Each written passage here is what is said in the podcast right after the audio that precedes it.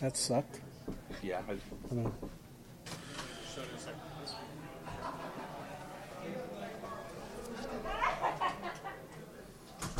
good pitchers duel, kind of what we anticipated. Two really good pitchers in Tyler and Charlie.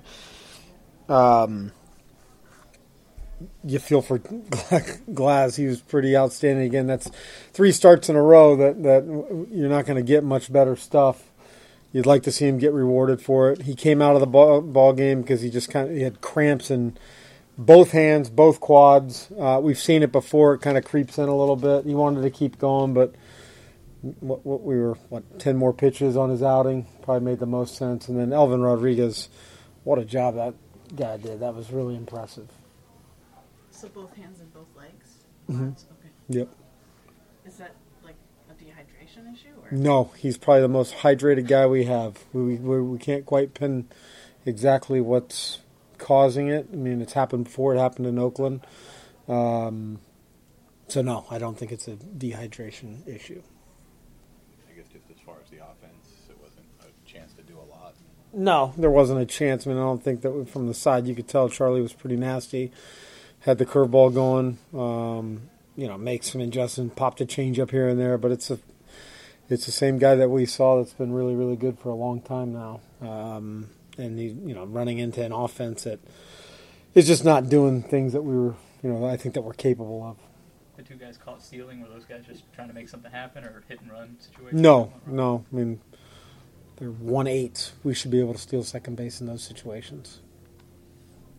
Obviously, Charlie had a lot to do with the offense not performing Yeah. tonight. But you've talked previously about the approach not quite being the same as it was earlier in the Yeah. season. How, how do guys get out of it? Is it overconfidence at some point? Just An all star bad break, habits? maybe.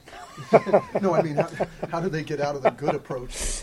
Oh, how do they get out of a good approach? Um, well, I mean, you look, you got to tip your cap to tough pitching. That's going to happen. Um, I don't know. Uh, if we knew that, we would certainly forecast that and try to do everything we can to prevent it. And it's just as hard to try to get it going again. Um, I do think we've done some things here uncharacteristically. A little, we did such a good job for two and a half months of, of not expanding, really controlling the st- strike zone.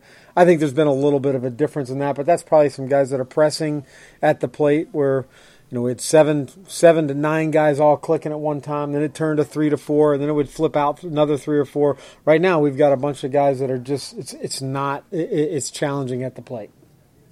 You pinch hit for Lau, he's okay. Yes, yeah. And you had a couple first pitch swings like Randy there in the last inning. You see, again, trying to guys maybe trying to just be aggressive. Yeah, but I mean, I look when we're one run down. I'm not Randy. Swing at the ball you want to swing at because he can knock it out of the ballpark. And he, I mean, a lot of those guys, it's, you, you can't second guess their thought process and approach. Definitely when when it's one swing of the bat away, you can't fault them for that. everybody good?